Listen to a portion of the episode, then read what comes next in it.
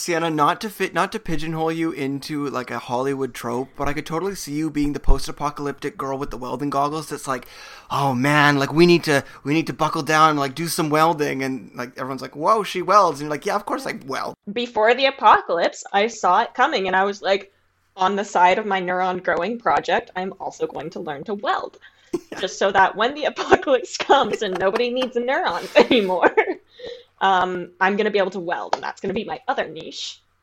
Okay, so you're uh, you're definitely on my zombie apocalypse strat team.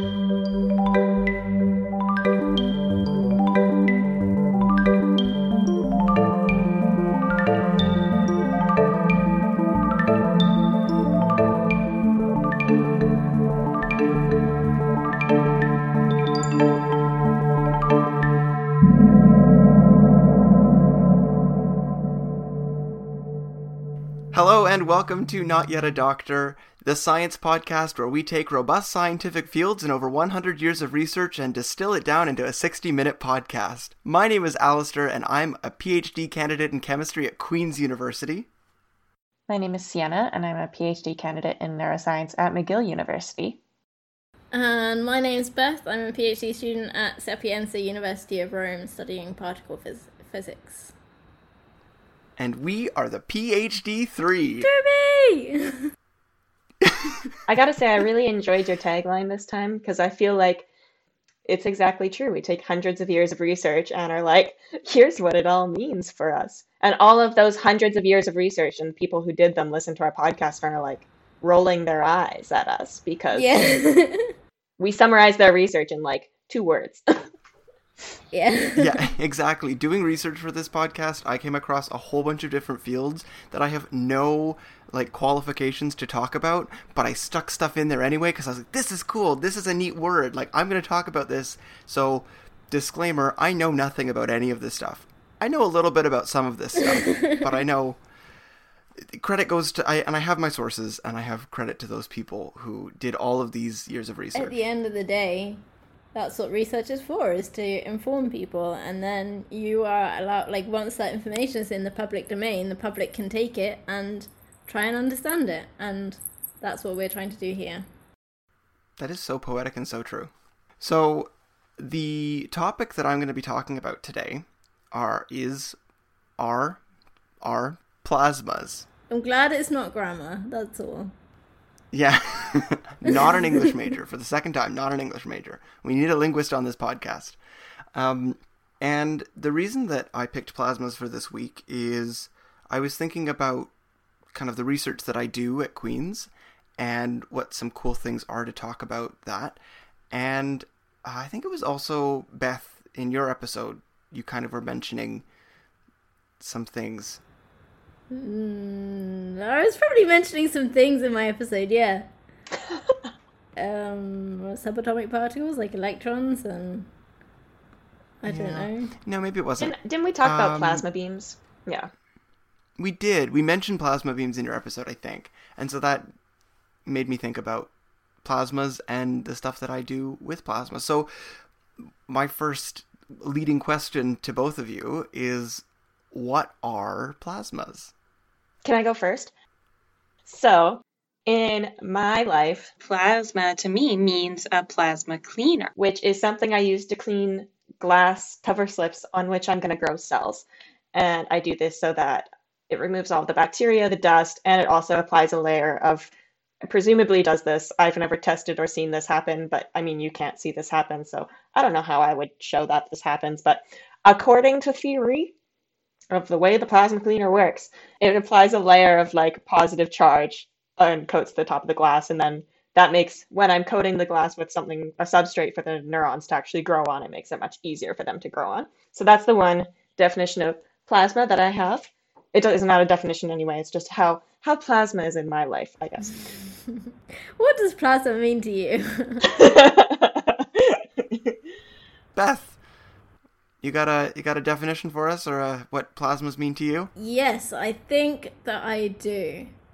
Um, plasmas are okay. I don't have a super super duper scientific definition of what a plasma is, but I have a pseudo super duper scientific definition of what a plasma is, and that is that it is like a superheated gas where um, the electrons on the outside of the atom are separated from the nucleus. So you have this whole load of charged particles that are like separate and not combined into nice neutrally, uh, electrically neutral, neutral particle groups. You have them like flying around everywhere, and it's rather confusing. Yeah. That's I mean that is that is the definition. So a plasma is an ionized gas. Uh, and Beth, you're Yes. totally right. It's where the electrons are separated from the their nucleus, um, and they kind of are all floating around in this big like sea with the nucleus, the nuclei floating around in it too. And overall, a plasma is electrically like it's neutral, but uh, the individual atoms are all charged because they've lost one or two electrons. Um, So it's like a salt solution, but in gas form. Made of gases. You can think of it that way. You can you can kind of think of it that way, except the reason that the element has lost its electron is not because of water coming in mm-hmm. and taking it away. It's because or breaking those bonds.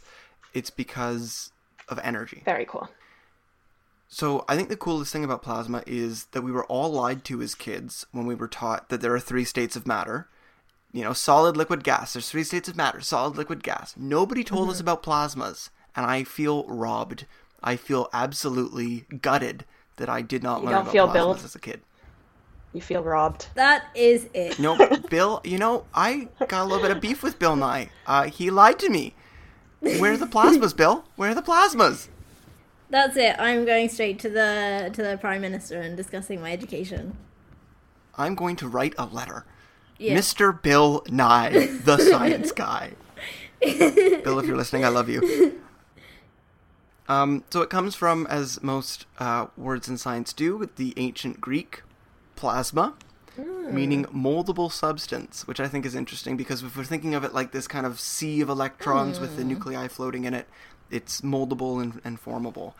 Um, and yeah, it's a gas that's been ionized but is neutral. So it, it has these charged species in it, but overall, in the greater like bulk, it is neutral. So I want to I want to give you a little history and talk about the discovery of plasmas. Um, are you f- guys familiar with a Crookes tube? Nope. No, I don't think so.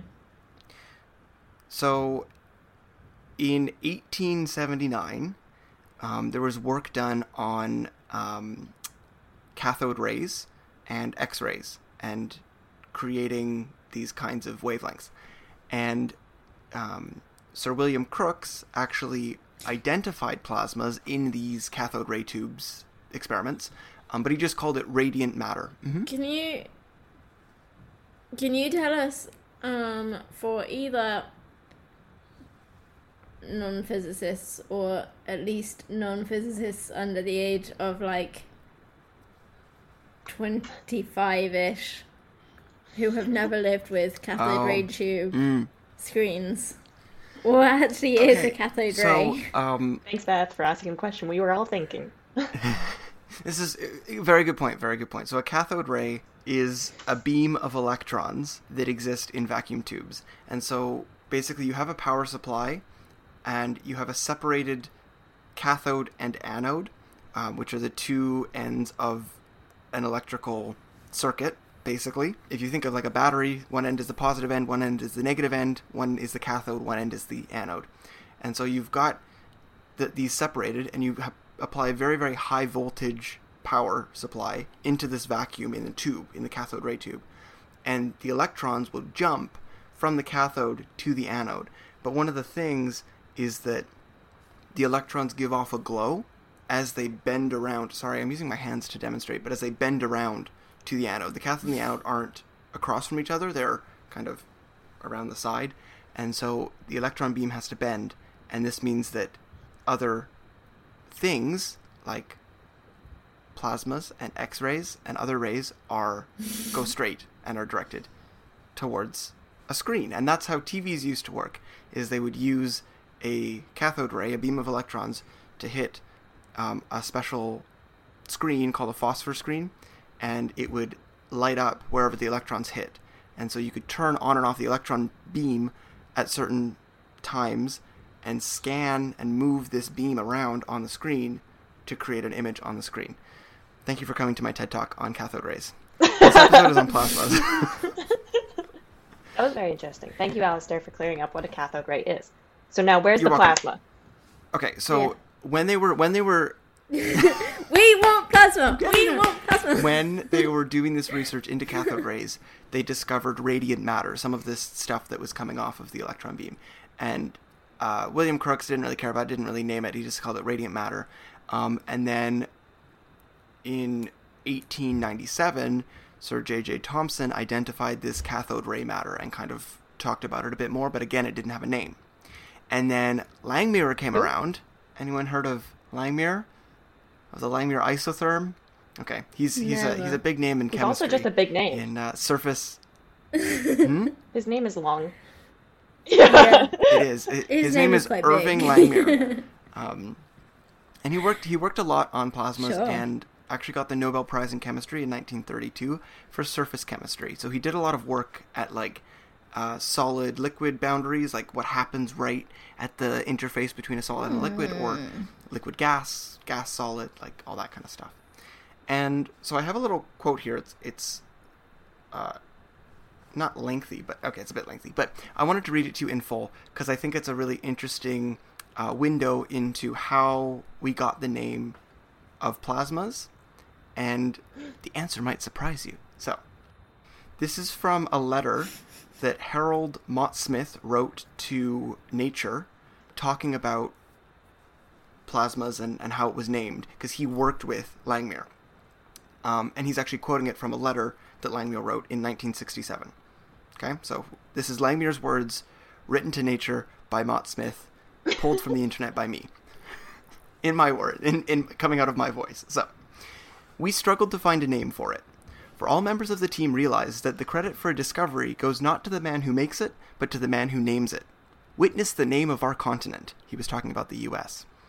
We toss around the names like uniform discharge, homogeneous discharge, equilibrium discharge, and for the dark or light regions surrounding electrodes, names like auras, halos, and so forth. But one day, Langmuir came in triumphantly and said he had it. He pointed out that the equilibrium part of the discharge acted as a sort of substratum carrying particles of special kinds, like high velocity electrons from thermoionic filaments, molecules, and ions of gas impurities. This reminds him of the way blood plasma carries around red and white corpuscles and germs, so he proposed to call our uniform discharge a plasma.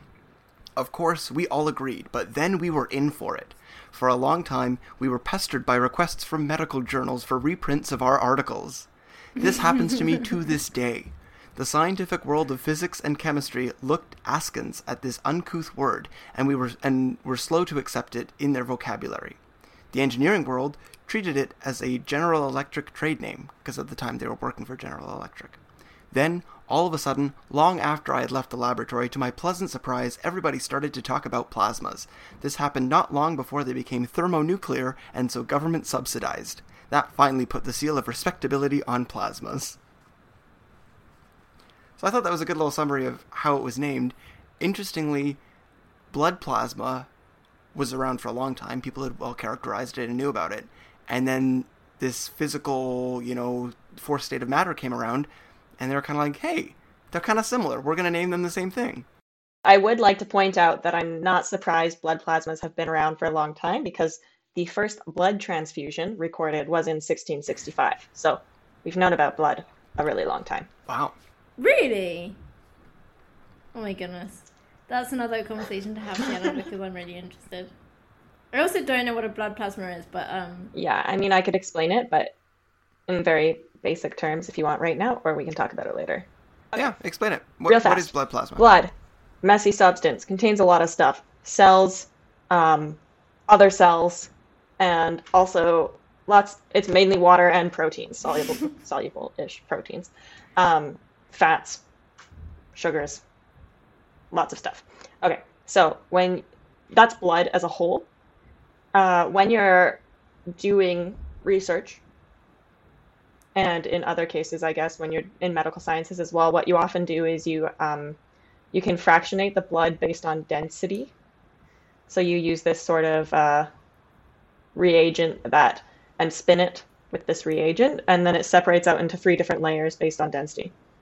And so yeah, one of those is the plasma layer, which is the high Okay. protein but no cells layer, because the cells are really really heavy, and so the red blood cells pellet to the bottom and are like collected up in this weird bottom phase. There's a weird fuzzy interphase it's called, and it's fuzzy because it contains all the white blood cells, so the lymphocytes, and then yeah, the plasma is just what's left. It doesn't have actual, like it doesn't actually have cells in it if you have separated out your blood, but um, it does. It's high in protein and other particles. I think according Okay. I, according to this letter, it sounds like they just considered it everything that isn't your red Yeah. and white blood cells, but carries the red and white blood cells and germs, which I thought was, yeah, Okay. Yeah. So it's kind of like the liquid Yeah. bit. and everything that's dissolved in the liquid bit, like small molecules and stuff. Proteins, lots of proteins. Anyways, okay, back to uh, real plasmas. That, Yes. that was a very enjoyable digression. Yeah. yeah, little little little digression, but hey, that's what this podcast is about. So, as it often goes in science, um, as Langmuir said, the credit doesn't go to the person that discovered it, but the man that names it. And so, once they had a name for this plasma, um, the field of plasma physics was born, came into existence. Like and so we're going to talk about just like well we're going to talk about that. Um, this research branched into kind of five different interesting tangents that we're going to talk about uh, but the first thing is that once they started to study plasmas they realized that plasmas are actually the most common state of matter and make up 99% of the matter in the visible universe can you think of why this might be Because the sun is so goddamn big. yes that is so it's thick. she ticked we see we're lit up by plasma every day. You are 100% correct, Sienna. The sun is a plasma, and therefore every star in the sky is a plasma. And Except for me. Um, I'm a star not made of plasma. crazy. you're, you're the exception. Scientists are still trying to figure that one out. Um, and so, and stars are so heavy, like they presumably constitute a huge amount of the mass in the universe. I'm no astrophysicist, though I have no idea. This is just speculation on my part. There's also so many stars, and they're so big. but yeah, Yeah. yeah, so stars are plasmas, and our sun is a star, and it is actually a pretty cold star comparatively to other ones, and small. You're telling me we got the lamest Um, star in the universe? I'm not saying it's lame. No, love our sun. yeah, I mean, our sun is a star, but it's pretty cold and pretty small. Poor sun. That's so rude. Thank you, Okay. sun. We owe Well- you our lives. 10, 10 to the 3 or 10 to the 4 Kelvin is around the temperatures that stars get to. So that's, you know, at 1000 to 10,000 Kelvin. And because It's pretty warm. it is, but actually, like, in universal astrophysics terms, it's kind of cold. Because, because, why I'm talking about the temperature of stars and how they're kind of like cold, is they radiate visible light. So, at this temperature, because of the, the temperature that this plasma is burning at, plasmas don't burn, but I'm going to use that terminology. It's not like a flame, it doesn't burn, but I'm going to say burn because I think We can it- all picture what burning means, so I think that's probably a good call. Yes, yes. Little little side note for those that are gonna read me for saying yeah. burning. Burning is an oxidative process where oxygen is used to create carbon dioxide and water vapor. That doesn't that's not what happens in the sun. That's not what happens in a plasma. But we say that plasmas burn because it, it looks like fire sometimes. End asterisk. So these plasmas are burning at high temperatures, 1,000 to 10,000 degrees Kelvin, um, and radiating visible wavelengths. But there are there is a class of matter in the universe that burns much hotter, 10 to the 5 to 10 to the 7. And this is actually most of the baryonic matter in the universe. Beth, can you tell us what baryonic matter is? I've got a hint from the beginning of this episode where Sienna was talking about the Big Bang. Is this a quark glu- gluon plasma? Oh, no, it's not the quark. We're hmm. going to talk about the quark gluon plasma. Oh, I lost. I let myself down. What I so what I'm talking about right now, saying that plasmas make up 99% of the matter in the universe is something called the warm hot intergalactic medium. Like there's all sorts of mediums we use to grow cells. and I can picture somebody using that one like, oh yeah, I'm just incubating my humans on their little planet in the warm hot intergalactic medium for a few million years. But this is really interesting because um, when I was looking at the warm hot intergalactic medium, which actually burns at 10 to the 5 to 10 to the 7 Kelvin, and, and it, it burns so hot that it emits X rays. So we can't see them with our eyes, but we can see them with telescopes. This is the space in between our galaxies. And when you look at a, a computer rendering of, you know, our galaxies and the warm hot intergalactic medium between them, it looks kind of like neurons. It's like the galaxies are the little nodules, and then there's these strands of warm, hot intergalactic medium between them. I was almost going to go down this tangent about how maybe we're living in a giant cell culture, but I thought that was a little bit too like I believe it. tinfoil hat like wavy. But but you mentioned that, and that's that's something that I think is really an interesting thought. Is that we're just living on a cell culture for some like larger being. It's experiment. This is very Anyway. Douglas Adams. This is very Hitchhiker's Guide to the Galaxy. Um, I have I have a comment and a question slash ponderance because I don't know if you have looked into this specific thing enough to like answer my question. So the comment is like, can we just take a 2nd to review physicists again? Like warm, hot, intergalactic. Like, what what kind of a name is that? Is it warm or is it hot? Well, Like, they couldn't call it the stringy matter because that would and it's at caused too much 10 to the 5 to 10 to the 7 Kelvin. So they had to call it the warm hot matter. So they had to. the only possible name available to them was the warm, hot, They couldn't even call it semi-hot. plasma. Like, I don't know. Yeah, they couldn't. It had to be warm, hot, hotish, but like not too hot, but only like warm, but not too warm. I don't want you to think that it's not hot enough. So I'm gonna put hot on the end of warm, just so that we're all clear that it's kind of warm, but it's also kind of hot. I don't know. Physicists are the worst. Yep. I know. It, I we're gonna. There's a number of different things in this episode uh, where physicists kind of just name things interestingly. So we'll get to some other ones. I kept them in because I thought Beth, you would get a kick out of them, and that was one of them. The warm, hot intergalactic. The medium. first sunny day of spring. Intergalactic matter. That's the kind of thing that physicists would say. Although I, I like the idea, Beth. We should petition to rename it the warmish intergalactic I think medium. hotish. I like. I will be that. honest. The hottish. The hottish. Yeah. Okay, then my then my question um is like in how can it be so hot? Okay, in the sun, like you've got all of this pressure that's pushing on the on the gases, right? And uh, the ideal gas law tells you that if you increase increase the pressure, then you increase the temperature. Right? PV equals nRT.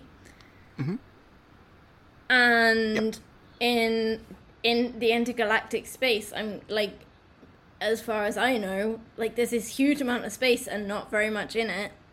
So there can't be a very high pressure. So how can it be so hot to make it like 10 to the 7 Kelvin and create a plasma? So this is, in, it's an interesting question, and you're totally right that the pressure isn't very high because the density of the warm hot Right. intergalactic medium is very low, like super, super, super, super low. Um, I don't have a number Super, super, that super I wrote is down, good but enough to it's me. like Good enough for Orders of- physicists. 10 Yeah. to the negative 30, I think. The super, super, super PPM, low like, it's- density it's- intergalactic medium. So, Don't give them ideas, Sienna. um, why it is so Okay. hot, I just I don't know. I think it might have something to do with the Big Bang, Could like be. the residual energy from that. and we'll get to the quark gluon plasma because I, like did this. do a lot of research into that. Um, but yeah, I don't know why it's so hot. Yeah. NASA, if you're listening, please write to us. Love to take a tour. So, um, this was something that was discovered once they started looking into plasma physics. That you know, the most abundant matter in our universe is our plasmas. Um, but it branched into five different um, sections, and so I'm going to talk about each of them. The first one is we learned about the ionosphere. Now, are either of you familiar with the ionosphere? I is? mean, I've heard of it, the word, but I don't know what it is. Mhm. Beth, can you tell me what it is? Um, uh, it's a section of the atmosphere, right? Where Mm-hmm. everything is ionized because of cosmic rays, I think. That sounds awful. So it's it's a yeah part part of our atmosphere that's partially ionized. That's not a dangerous part to be in. Yes, yeah, it's uh Don't go there for a vacation. no. An interesting phenomenon that occurs with the ionosphere is it reflects radio signals and radio waves, and it's what allows us to transmit radio waves over the horizon. Because if you think about it, how do radio waves bend with the curvature of the Earth? You know, you send a radio wave out in a direction, it's going to go in that direction until it's acted on by something else. And the ionosphere bounces, basically, you bounce it off the ionosphere and then down to your tower. That's so cool. That's so cool Mm-hmm. that you can, like, be that precise. You've got all of this atmosphere in the way, but you know that, like, if you send it in this direction, enough of it will reach, like, the particles in the ionosphere to then get. That's so cool. So it does. I was reading, and it does distort the signal sometimes, and you can get what's called ghost signals, where like the signal doesn't arrive all at the same time and stuff. But I thought it was just cool that yeah, how did we when we were developing radio, how did we send stuff across the Earth when it's curved? Flat Earth, write to us, tell us why we're wrong. But I believe the Earth is curved. I don't really think it's a belief; it's a fact. But anyway, I digress. so the ionosphere, a plasma. The ionosphere is a plasma. The next thing, uh, the next branch was magnetohydrodynamics, or wow. MHD. Now, MHD is uh, where we can treat plasmas as a conducting fluid, and that's where we get a lot of our research on sunspots and solar flares and star formation and other astrophysics things. Um, this was mainly pioneered by Hannes Alfvén in 1940. He developed the concept of magnetohydrodynamics, and basically it's how we can characterize plasmas and talk about sun flares and stuff. Nice. The next cool branch of plasma physics that emerged was controlled thermonuclear fusion. Uh huh. Oh, I know about Do you? You want to talk about it? A bit. Okay. Um. Well, I don't really know what to say, but I did a project on um, the JET fusion reactor when I was at school, which is um, in a village very close to, to where I grew up.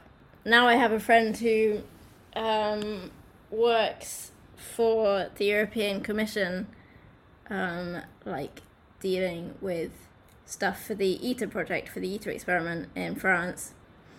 Um, and they are both um, like tokamaks, which means donut shaped fusion reactors.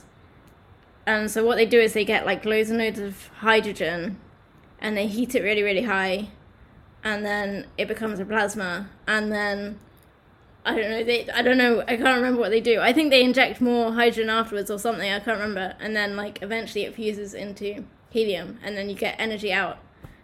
And nobody yet has managed to get more energy out than they put in. But they're hoping to ITER is hoping to, to break through and be energy efficient and then we could get rid of fossil fuels and live in a nice clean happy world. So they're doing they're doing the good uh, reactions.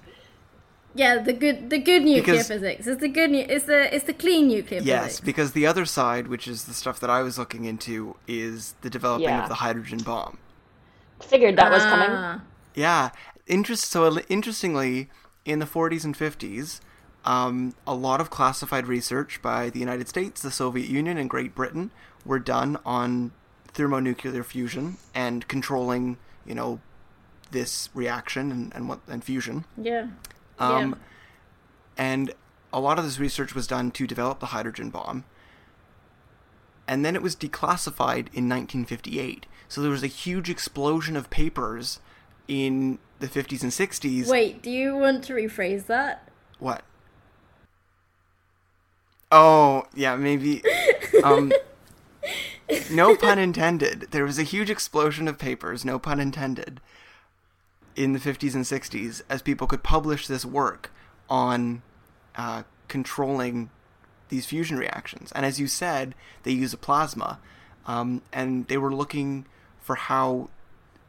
I, how I read it was after um, the reaction, there's a thermonuclear plasma that is produced, and uh, they wanted to see how they could trap it in a magnetic field and how the instabilities within the plasma let it escape from the magnetic field and stuff. Because plasmas, because they're the sea of electrons, they respond to magnetic fields. Um, so that's the third section, the third branch of plasma physics is thermonuclear fusion. The fourth is space plasma physics. I like this Um, one already. Unfortunately, I don't have much about this. It's just really exploring the Earth's magnetosphere with satellites, using all of the previous topics that we've talked about, using all of those to combine to talk about how solar flares affect the ionosphere, and, and it's, yeah, it's really interesting. Like, space plasma physics, plasmas are all around in space. Yeah. yeah. Um, but Probably really important too. Like, I don't really know much about it, but like the whole if a solar, like if a big solar flare came our way and like took out all of our satellites and everything and our power systems and like the entire world and we'd all die. yeah, um, it's kind of bleak, but yeah. um, this is what I meant off the top, where I said we take hundreds of years of research and like very intense, involved scientific fields and reduce it down to an hour Yeah. podcast. Um, because I'm sure, like space plasma physics, there are probably some people that are super psyched to talk about that. And if you'd love to come on this podcast, send an email to phd32b at gmail.com. The final branch is laser plasma physics. Ooh. Oh yeah, I know about this too. Well, I don't really, but Well- like, I'm, I'm sorry, I'm interrupting. I'm like stealing your whole podcast. No, you're not. No, you're not. Because I figured you might have something to say about laser plasma physics. So, laser plasmas are a little bit different than ordinary plasmas um, because they're produced from a laser pulse. So, you fire a laser at a solid surface and it creates a tiny little plasma at this laser um, or like gas gas surface interface. These plasmas have very extreme properties. They have very high densities, almost like solids. And so there's research into them because um, fusion reactions also have very high densities, right? You're, you're compressing things very, very dense. Um, so there's research in there. But also, strong electric fields are generated when a laser pulse passes through a plasma. So you shoot a laser through a plasma, and there's very strong electric fields that develop. This can be used, drum roll please, to accelerate particles, which would bring down the cost and scale of particle accelerators. Ooh. Yeah. Um, can I can I say something about Yes, this? Yes, I have a little blurb about the science behind it, but you go ahead. Okay, I'm probably not going to talk much about the science behind it because you'll probably do a better job. But I was just going to say, I went to see one last summer, like um, at the lab where I work. There's like loads of different experiments of various different different kinds, and one of the guys in my experiment went to uni with somebody who now works at the labs on a different experiment and he like got in contact and was like will you show us around? And that's exactly what they're doing. It's like a la- laser driven it was really cool. It was a really really cool like i suddenly understood a lot that i never understood before i went to see that experiment. Yeah, it, it coming across this, I was really excited because um, I've had the privilege of visiting CERN and seeing their massive facility. Um, yeah and you know it's this huge ring that goes all the way around and it accelerates these particles and they talk about why it needs to be so big and that's because you got to get Yep. the particles going really fast and Yep. so the idea that using plasmas and using lasers we can bring down the cost and scale i mean um, so i did some research into this and ordinarily what's used. So it, uh, this is from the Berkeley Lab Laser Accelerator or BELLA Center in Berkeley, at Berkeley, and California, yeah, right? in California. And they say that um, radio frequency accelerators use accelerating structures, these resonant magnetic cavities in which radio frequency power sets up electric fields that impart velocity to charged particles. The large particle accelerator's analog to those accelerating structures is created when the radiation pressure of an intense laser pulse displaces electrons in a plasma channel, initiating plasma oscillations and resulting in a wake consisting of successive alternating positively and negatively charged regions behind the laser. This is analogous to the wake of a boat, which can carry a surfer. Trust those Californians to talk about surfers. An electron beam located at the appropriate phase behind a laser will be focused transversely and also accelerated longitudinally to or decelerated from high energies over a very short distance. So I loved this. I loved this because they talk about using lasers in a very uh, interesting way, like boats. So basically, the laser's flying through the plasma, creating these waves, and if you get your particle on the right wave, it'll go along with the laser. Hmm. Yeah. Yeah. So I thought that was really Cool cool. stuff, isn't it? Yeah, and they they showed they had an image of like an old um, radio frequency accelerator with the big magnets from I don't know the 30s, 40s. Not quite sure when it was from, but it black and white photo, big magnet thing, and then what they use today, the little kind of like same thing, same idea, Yeah. and then a little handheld one. A guy's holding this thing in his hand, and Oh my gosh. it basically, you know, it, it really significantly they're bringing down the scale to That's really cool. But also, um, if I can be a particle physicist about Mm. the second half of what Mm-hmm. you said, you said that it would focus tra- transversely and accelerate longitudinally Mhm. the particle. And this is like the dream. So focusing tangentially means that um, you're like stop. So like you've got your. I'm using my hands a lot, and this is a podcast. You've got you've got your beam of particles that's traveling in a certain direction. And what you want is to make them go faster in that direction, but you don't want to make them go in different directions. So if they're slightly going in different directions, you don't want to like just make them go faster in that direction because then they'll immediately be outside of the of your system of like containing them like your beam pipe essentially your like water pipe you can think of it as water coming through and if it's like going if it's splashing out at all angles at the end you want to like refocus it and make it go nice and straight so that it will flow nice and smoothly through the through your pipe so you like the the dream is to give it a lot of momentum but only in the one direction and so if it can accelerate it longitudinally that is accelerate it in the direction you want it to go and focus it tangentially so stop it from going in any other direction that's that's what that's what you need It That's sounds what you like um. Yeah. switching a hose from like spray mode to jet mode. yeah, yeah yeah, that's what it is that's exactly what it is yeah. So this is cool stuff those are the five different branches of particle physics. There are, or, sorry, not particle physics. Whoa, that's not my topic. whoa whoa that that would be a different podcast Uh, plasma physics. So those are the five different kind of regions of plasma physics. But there are many other things that you can do with plasmas. Um, we will get to some of the fun ones near the end, but I wanted to talk about myself for a quick minute. of course you did and I wanted to explain to you what I do with plasmas and why I thought of this episode and why I thought it would be a good um, idea.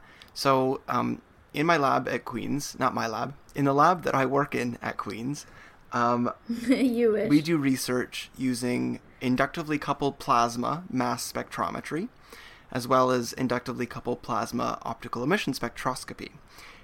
And so its abbreviation is ICP-MS, inductively coupled plasma mass spectrometry. And it's a very sensitive analysis technique that allows us to see what elements make up samples. So if you want to see how much lead is in drinking water or how much of a pesticide is in a food product, you can use inductively coupled plasma mass spectrometry to see that and see a very accurate and precise value of the element. Um, we're gonna leave the mass spectrometry element to another day because it's a whole topic unto itself. Um, but because we're talking about plasmas, I thought we would talk about the inductively coupled plasma part because that's I think that's the coolest sounding part of the the instrument. Do you want to just give one sentence of what a mass spectrometer does? Sure. So a mass spectrometer takes ions, so charged atoms, and detects them. Very simply, it allows us to see the number of those atoms in a sample. But they have to be ions. And it also Oh, and it discriminates them, so it it it uh, yeah discriminates them, separates them. separates them by their ba- by their mass to charge ratio, which is a fancy term to say by their weight. Yeah, by their mass. So every element on the periodic table has a different mass. Uh, in fact, some elements have multiple different masses. Those are called isotopes, and we can detect almost every single isotope on the periodic table, which is pretty cool. I to know about the ones we can't detect, but we'll leave that for another time. Well, we'll actually we'll talk about a couple of them that we can't detect right off the bat because we can't detect them in ICP-MS because the plasma doesn't ionize them, so they are not made available to be seen by the mass spectrometer. Hmm. So why is that is? Well, why is that is? Wow, I just said Why that. is that is the way it is that it is? Not yet a doctor, the Take two. podcast where we talk about why it is that it is the way that it is. So, why is the plasma the way that it is? Is what the sentence I was trying to say. Why can't we see some elements just because of the plasma? That is because the plasma is an argon plasma. So, argon is a neutral, noble gas, and we use it as a plasma in our inductively coupled plasma. And uh, why? My question to you guys is: Why would we use argon? You must have told me this when I saw Maybe it. we've talked about it. It's maybe not. Can I? Can I? Can I give some guesses? Okay. Sure. I'll give you some hints first, maybe. Um, Please so, do. so we use the argon plasma to atomi- atomize and ionize the samples, Okay. right? We're we're creating stuff. We're creating ions. If you think to the periodic table, there are certain periodic trends, right? We all learned Yeah. about those in first year chemistry, the different periodic trends of the table. What periodic trend would be useful when we're talking about an ionized gas? I guess that it isn't found as a compound, so that you know exactly what's in there. Mm-hmm. Okay, like so you're not yeah, you- like you want something that can be purified, something a pure gas. that's pure, Yeah. yeah. And then So, what are some of the? Do you remember any of the periodic trends of the table? The way that the table's laid out. I mean, yeah, but yeah. So what's What's up in the top left of Unstable the periodic things. table? Those have very. well, things that ionize very easily. Those have? Okay, okay. yeah. Well, no. Yeah. Actually, it's the opposite. They but- have an extra electron that they want to get rid of. They're like fur. They're like desperately trying to. Yeah, I really don't want. They're like, please take this away from me. It's too much. I can't cope. Like, I can't deal with this electron right now. I always thought of those ones as the unlucky ones because they are so close to being perfect, noble gases, but they're not. If we go to the right hand side of the periodic table, So now you've got your noble gases, and they have yeah, and they have a. They're really they're like so lucky. They're like, do you know what, mate? I don't need anything more in my life. I'm like quite happy to just chill out like this. Don't mm-hmm. come and bother me. I I'm am the perfect atom all on my own. I don't need your help. Yeah, and they're like great at quarantine and so because they have an outer shell. They have a full outer shell of electrons. They don't need any more electrons. They're like, they've made it. They ate the perfect amount of food and they're full. The other guys, they ate too much Yeah. and now they feel a Right. bit sick. Yeah. And so, what does that mean for their ionization energy? If the ones on the left hand side of the periodic table are very easily ionizable, that it's Yes. really high. It's really high because like they're so happy with how they are. If you even come close to them and start threatening to take off one of their electrons, Yeah. they're like, "Don't you dare! Don't you dare!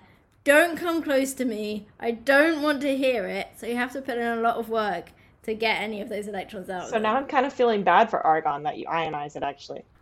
Yeah, it was so happy before. what happens when we ionize argon? Ooh. Um, then it's like I really want to find that electron again. Give me back that electron right now. I need And it. where does it take it from? Everywhere else, everyone else. yeah, it's like surrounded by all of these uh, um, electrons, and it's like I don't care if it was the one that I had before. I just want an electron. It can be any electron, just one electron, any one. Sorry, electron. oxygen, I'm taking your electron. Sorry, lead. this Yeah. now belonged to me. exactly, Sienna. So if We we, got that in the end. if a little lead is floating floating through this ionized argon, it's going to the argon is going to take that electron. The lead is going to go, So oh, greedy." oops, lost an electron. I'm an ion now, and I can be seen by the mass spectrometer. Yeah. Ah. So the reason that we, we got there in the end, whew, that was a whole personification of the entire periodic table. But Science is the the reason that we use argon is it has a very high ionization energy. It's very, very difficult, but not impossible, to ionize argon. And when we ionize argon, it can ionize almost every other element on the periodic table. Mm-hmm. Now, I say almost because there are some elements that have higher ionization energy than argon. Beth, No, me first. or did you say me first, Sienna? No, Sienna, go first. No, yeah, she did. No, it's okay. No, Sienna, go first. I mean, I think I probably, I probably have the same guess as Beth, which is other noble gases. Yeah, Which ones? the ones higher. So Yeah.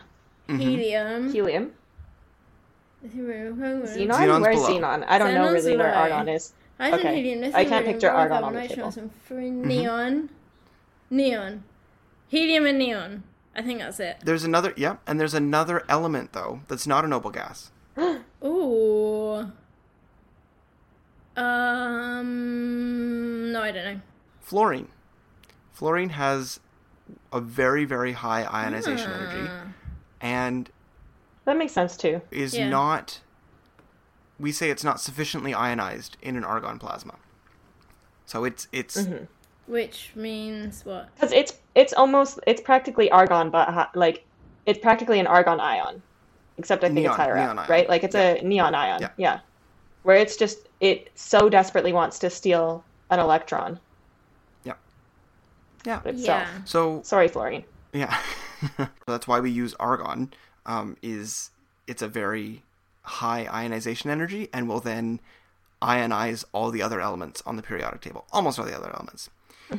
And the way that it works in ICP-MS is argon is fed into a specially designed torch, which is just basically a set of tubes, quartz tubes, um, and it's quartz so that it doesn't melt at the high temperatures. And the initial ionization of this argon happens with a Tesla coil spark. So a little spark goes into the tube. You're flowing argon in. It ionizes a little bit of the argon, and then that produces the plasma. And the plasma is held in place by a set of coils, um, radio frequency coils. So we said earlier that um, plasmas are affected by electromagnetic radiation, and so um, when we have radio frequency coils, they hold the plasma in place and Wow, keep it in the that's torch. incredible. Physics always shocks me with the stuff that like can happen. It shocks you, uh, like a spark from a Tesla coil. No pun intended, but I guess pun present. That was Unpresent, awful. but not intended. yeah. Physics is cool, right? Like, I know I'm biased, but I Cool, still but think that scary. is cool. The- and so the neat, yeah, the Yeah, the cool thing about this physics is if you think of the torch as like a cylinder, the plasma comes out one end of that cylinder, and it's held in place by coils that wrap around the cylinder like you would have ring a ring on a finger, like they wrap around like that. And if you remember the left-hand rule of physics, if you have uh, a current going through the coil in a certain direction, so if it's if it's following the loop of that coil, if you stick your thumb in that direction, your hand curls in the direction that the uh, magnetic field goes.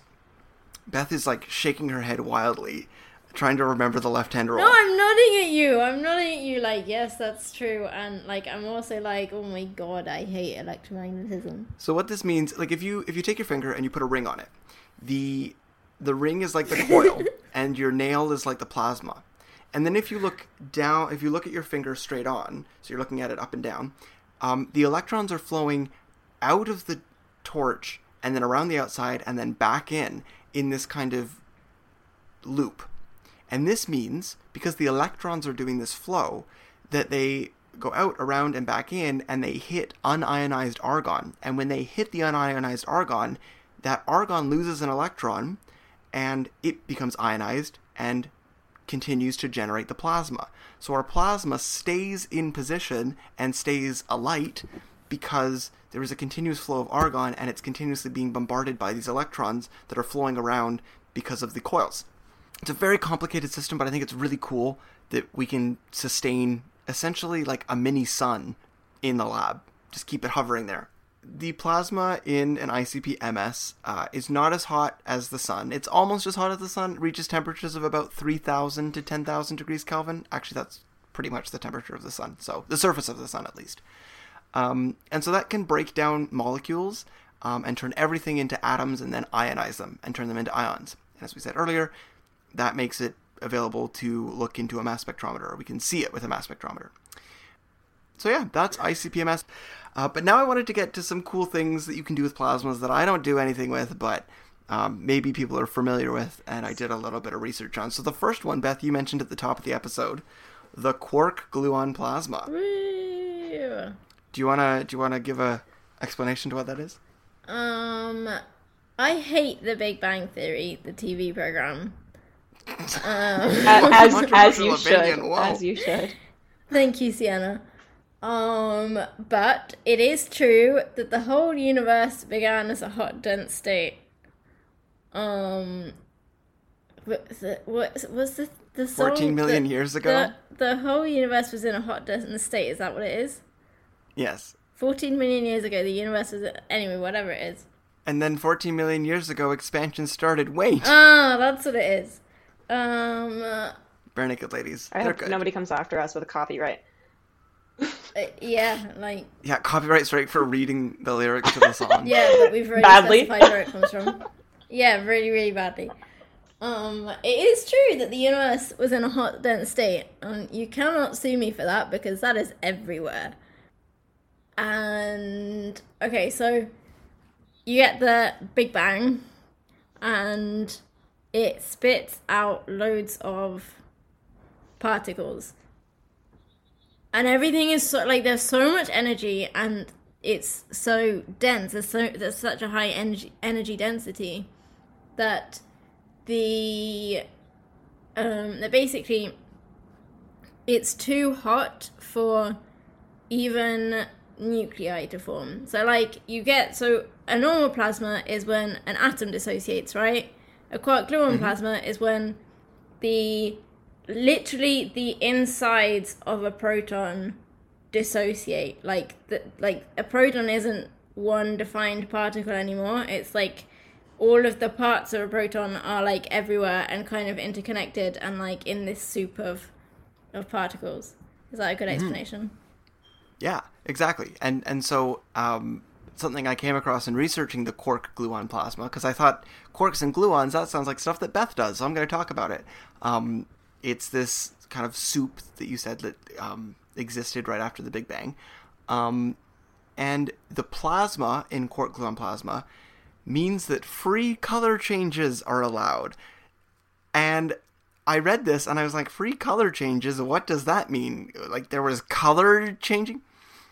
So, Beth, I'm wondering, are you familiar with what color changing of quarks and gluons are? um i'm hoping that you have an explanation because i can hazard a guess Okay, I, I do have an explanation. Okay. It's a very simplified explanation, but basically, the color change of quarks and gluons is completely unrelated to the everyday meaning of color. yes The term color, and then they label different colors red, green, and blue. Yep. is just a popular term in physics for the changing between different types of quarks. So, like, So like the flavor of neutrinos. exactly, except neutrinos are a different subset of subatomic particles. We're talking about quarks and gluons, but it's the same idea. It's the change between different quarks from one to another. Those are different color uh, changes. If I can give a quick explanation of what colors are, any um, detectable object basically has to have it has to be color neutral, so it has to have an equal balance of red, green, and blue. So you can have an a red and an anti-red, or you can have a blue and an anti-blue, or you can have one red, one green, one blue, and all of those like that will make up something that you can then detect. That's a simple explanation of what color is. So when Okay, are yeah. we gonna get particles So- with a scent? Since we have flavor Well, and do you know color. I think we got to move on to scent.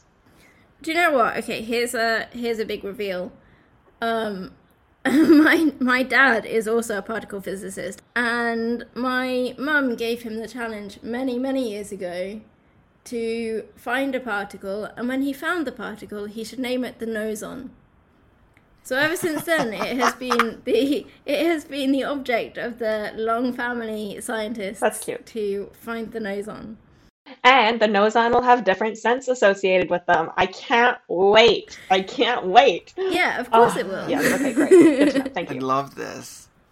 So color changing is where they're just allowed to like morph between different color states. hmm so in the so quark weird. gluon plasma, free color changes are allowed. They can just swap colors. That's so weird. I have to look into Mm-hmm. that.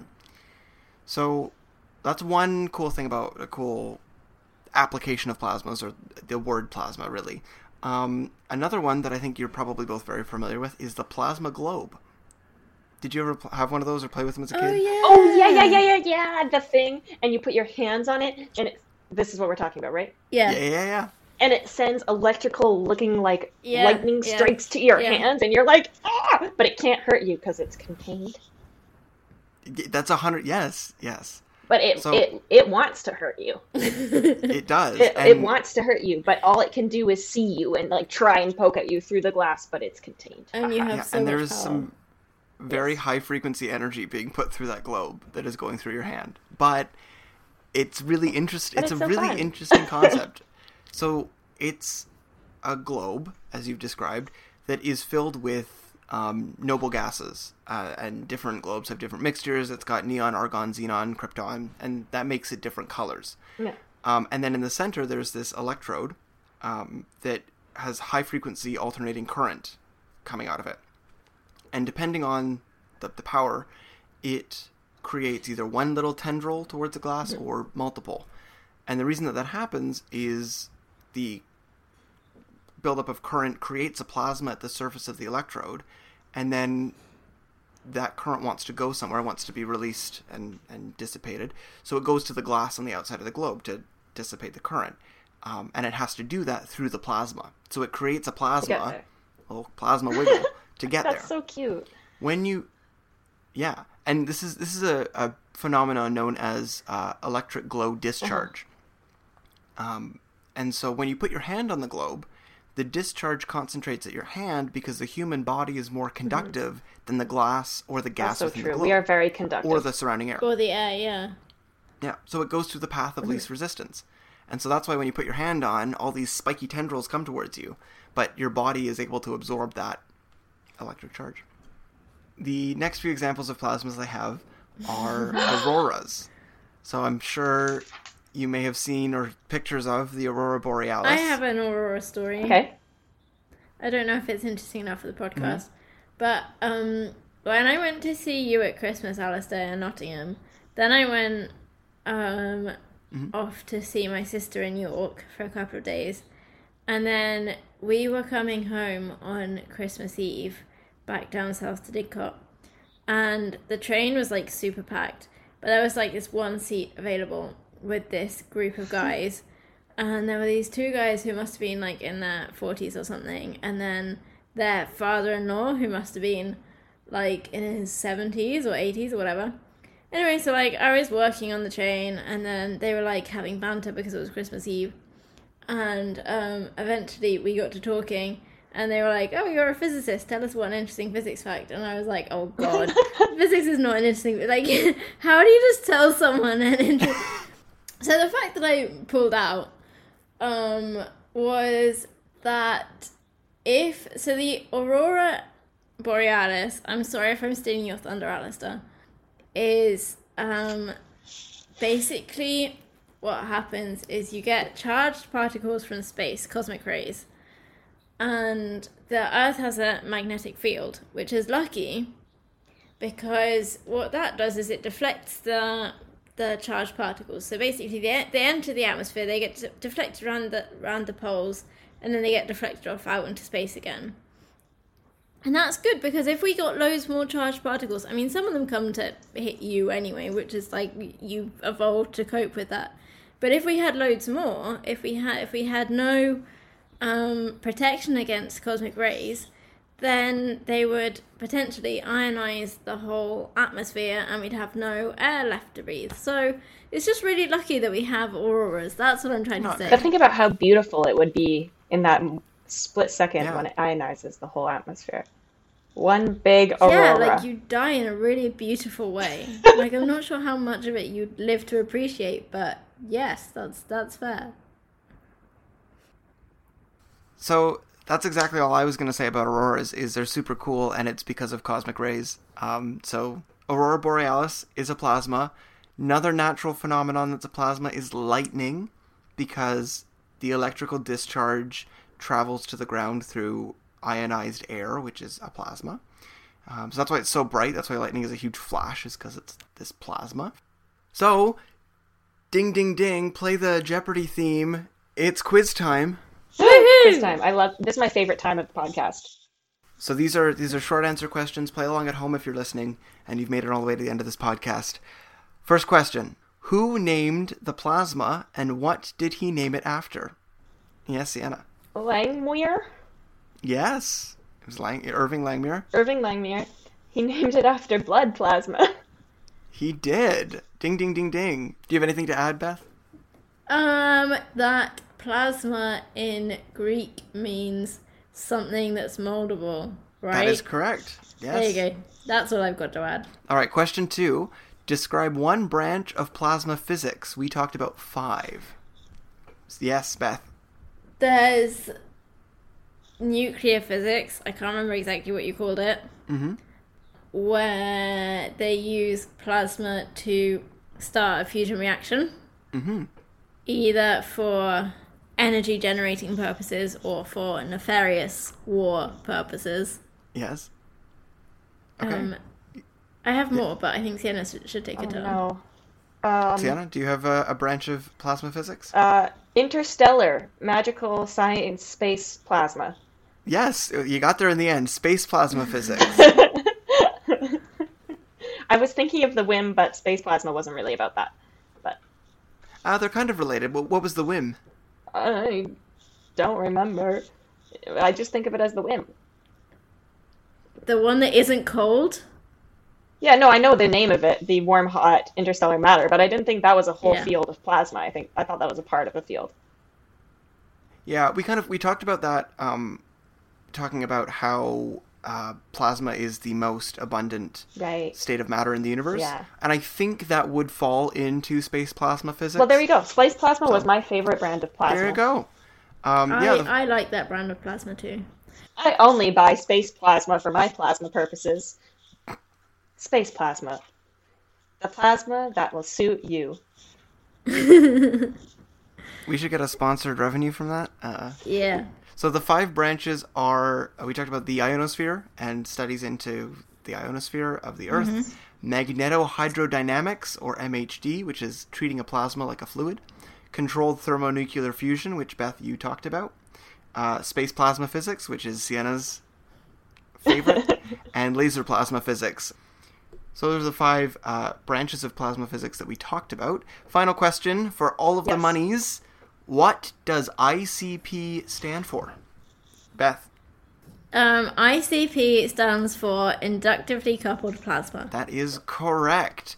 And for a bonus point, Sienna, can you say the full name of the instrumental technique that I use? Inductively coupled plasma mass spectrometry. Oh, correct. You both win points. You guys are fantastic. All of the money! All of the monies. I, I expect my check in the mail by tomorrow. Yes. That's uh, that's quite a big ask. I will give you until Monday because it has to come across the Atlantic. All right, I'd just like to go over a couple of the sources that I got some of this information from. Um, the Greek English Lexicon by Henry George Liddell and Robert Scott helped me with uh, what plasma means. I got some information from the New World Encyclopedia as well as Wikipedia, always with a heart. Um, the History of Plasmas was published in Nature in 1971 by Harold Mott Smith. That was the What Are Plasmas? Um, a Brief History of Plasma Physics by Richard Fitzpat- oh, Rickard Fitzpatrick at the University of Texas in Austin. Um, the Berkeley Laser Lab Accelerator or BELLA Center, uh, and Volume 5 of the Encyclopedia of Mass Spectrometry, which is edited by Diane Beauchemin and Dwight E. Matthews. Series editors Michael Gross and Richard Caprioli. I'd like to thank our listeners for listening. I am Alistair. I am Sienna. I am Beth. We are the PhD 3, and we'd like to thank Ellison for this fantastic outro music. Go check him out on Bandcamp. Thanks for listening, and we will be in your ears again soon.